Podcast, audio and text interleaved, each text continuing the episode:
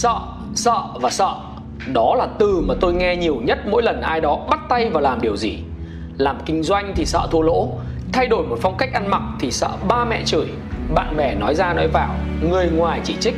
Đi du lịch xa hơn một tí thì sợ mệt. Gặp gỡ một người bạn mới thì sợ không hợp. Làm gì cũng sợ Rồi đến khi về già thì cứ tặc lưỡi tiếc nuối. Bạn biết gì không? Người ta thường không hối hận vì những điều mình làm trong cuộc sống, Mà thường hối hận về những điều mình không làm khi chết đi. Dù có làm mà thất bại, Thì sau này bạn cũng có câu chuyện riêng của chính mình để kể lại. Còn những người luôn luôn mang trong mình một nỗi sợ Và không bao giờ dám bắt tay vào làm, Thì mãi cuộc đời chẳng đi đến đâu cả. Bạn đừng bao giờ nói rằng Mình biết mà mình không làm thôi mình biết mà mình không làm. Đó là một trong những câu nói vô nghĩa nhất mà tôi đã từng được nghe khi ai đó chỉ dám nhìn thành quả của người khác và tự an ủi bản thân mình bằng chính câu nói đó. Cho nên, đừng trốn tránh nỗi sợ nữa bạn. Cách duy nhất để đánh bại nỗi sợ là làm điều mình sợ. Một trong những kỹ năng mà bạn cần phải học và rèn luyện đó chính là sự thích nghi. Thích nghi với sự biến đổi không ngừng trước sự biến chuyển của xã hội, của công việc và của các mối quan hệ.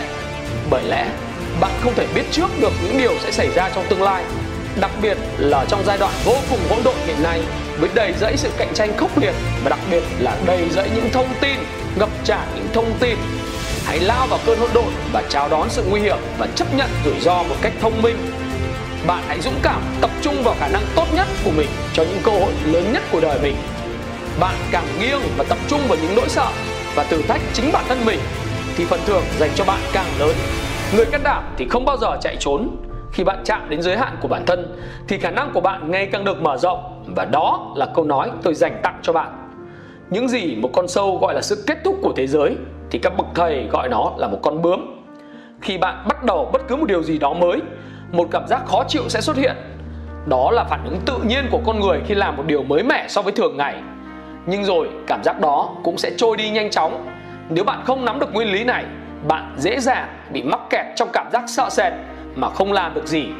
Đa số mọi người từ bé đã được dạy rằng cảm giác bất ổn là xấu và sai, cần phải tránh bằng mọi giá. Vì vậy mà mọi người chỉ dám làm những điều nhỏ nhặt mà không dám đương đầu với thử thách. Leo núi thì bao giờ cũng khó hơn là xuống núi, nhưng cảm giác khi chinh phục được đỉnh núi và đứng trên đỉnh núi thì bao giờ cũng tuyệt vời hơn cả. Khó khăn chỉ là khó khăn khi bạn biến chúng thành khó khăn mà thôi thay vì than thở, tại sao là tôi? Tại sao là những điều này? Tại sao những điều này lại xảy ra với tôi? Thì bạn hãy nói rằng, hãy để đó cho tôi. Tôi chinh phục được hết. Những lời than phiền, buồn phiền sẽ lấy hết năng lượng của bạn. Năng lượng và thời gian là nguồn lực hữu hạn của bạn. Bạn không thể lãng phí nó được. Khi bạn nói ra điều gì đó, bạn sẽ củng cố nó, bạn lặp lại niềm tin về nó. Khi bạn cầu nhau về những khó khăn của mình, thì chính bạn đang làm cho sự việc trở nên trầm trọng hơn mà thôi khi trời đủ tối thì bạn có thể nhìn thấy sao và mọi việc khó khăn trên đời đều mang cho bạn một cơ hội. Có điều là bạn có nhận ra chúng không mà thôi. Và tất cả nằm ở chỗ cách bạn nhìn nhận vấn đề và khó khăn đó như thế nào. Sự thật sẽ không có gì gọi là tốt hay xấu cả. Nó chỉ là nó mà thôi. Và sự việc tốt hay xấu nằm ở chỗ bạn nhìn nhận nó như thế nào. Điều may mắn là sự nhìn nhận vấn đề lại nằm trong ở tầm kiểm soát của chính bạn. Phải nó nằm trong tầm kiểm soát của chính bạn. Vấn đề không phải là bạn có đối mặt với thử thách hay không, bởi vì điều đó, tức là thử thách, chắc chắn sẽ xảy ra. Vấn đề thực sự là bạn sẽ làm gì với nó và mất bao lâu để bạn có thể đương đầu với nó và đứng lên trở lại.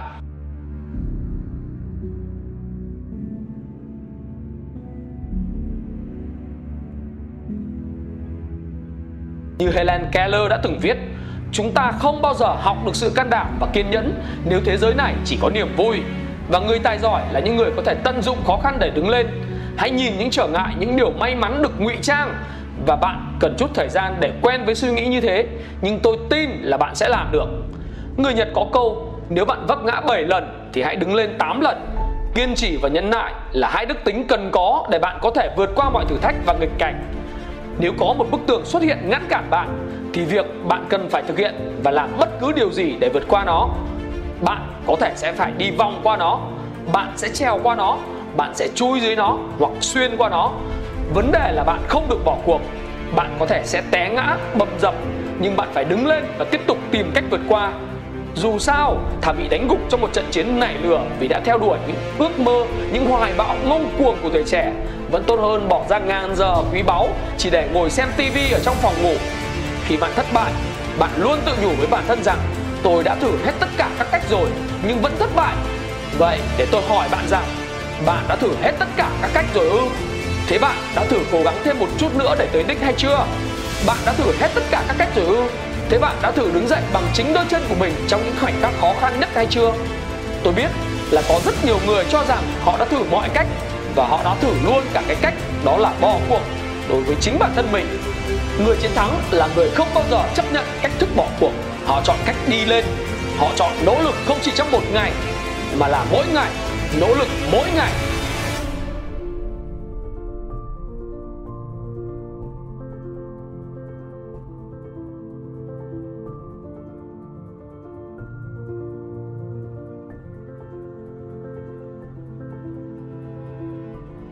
Nỗi sợ đến từ trí tưởng tượng của bạn. Đó là dấu hiệu cho thấy bạn còn đang suy nghĩ quá nhiều Và để nỗi sợ chiếm ngự bạn. Chúng ta thường hay làm quá lên mọi thứ, Dù trong thâm tâm chúng ta biết rằng Mọi việc không tồi tệ như chúng ta tưởng Và thực tế chúng cũng không tồi tệ như chúng ta tưởng. Lý do khiến đa số chúng ta thất bại Không phải đến từ việc chúng ta thiếu may mắn, Cũng không phải là do chúng ta thiếu tiền hay thiếu cơ hội, Cũng không phải là do hoàn cảnh của bạn, Mà đó chính là do nỗi sợ. Nỗi sợ chính là sát thủ lớn nhất giết chết những giấc mơ của bạn.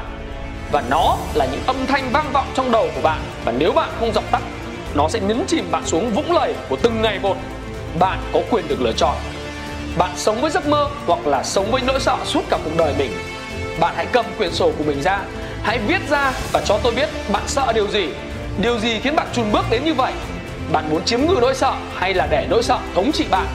Bạn hãy nhìn vào gương, đối diện với chính mình và tự hỏi bản thân rằng bạn có muốn tiếp tục cuộc sống với những nỗi sợ như vậy hay không?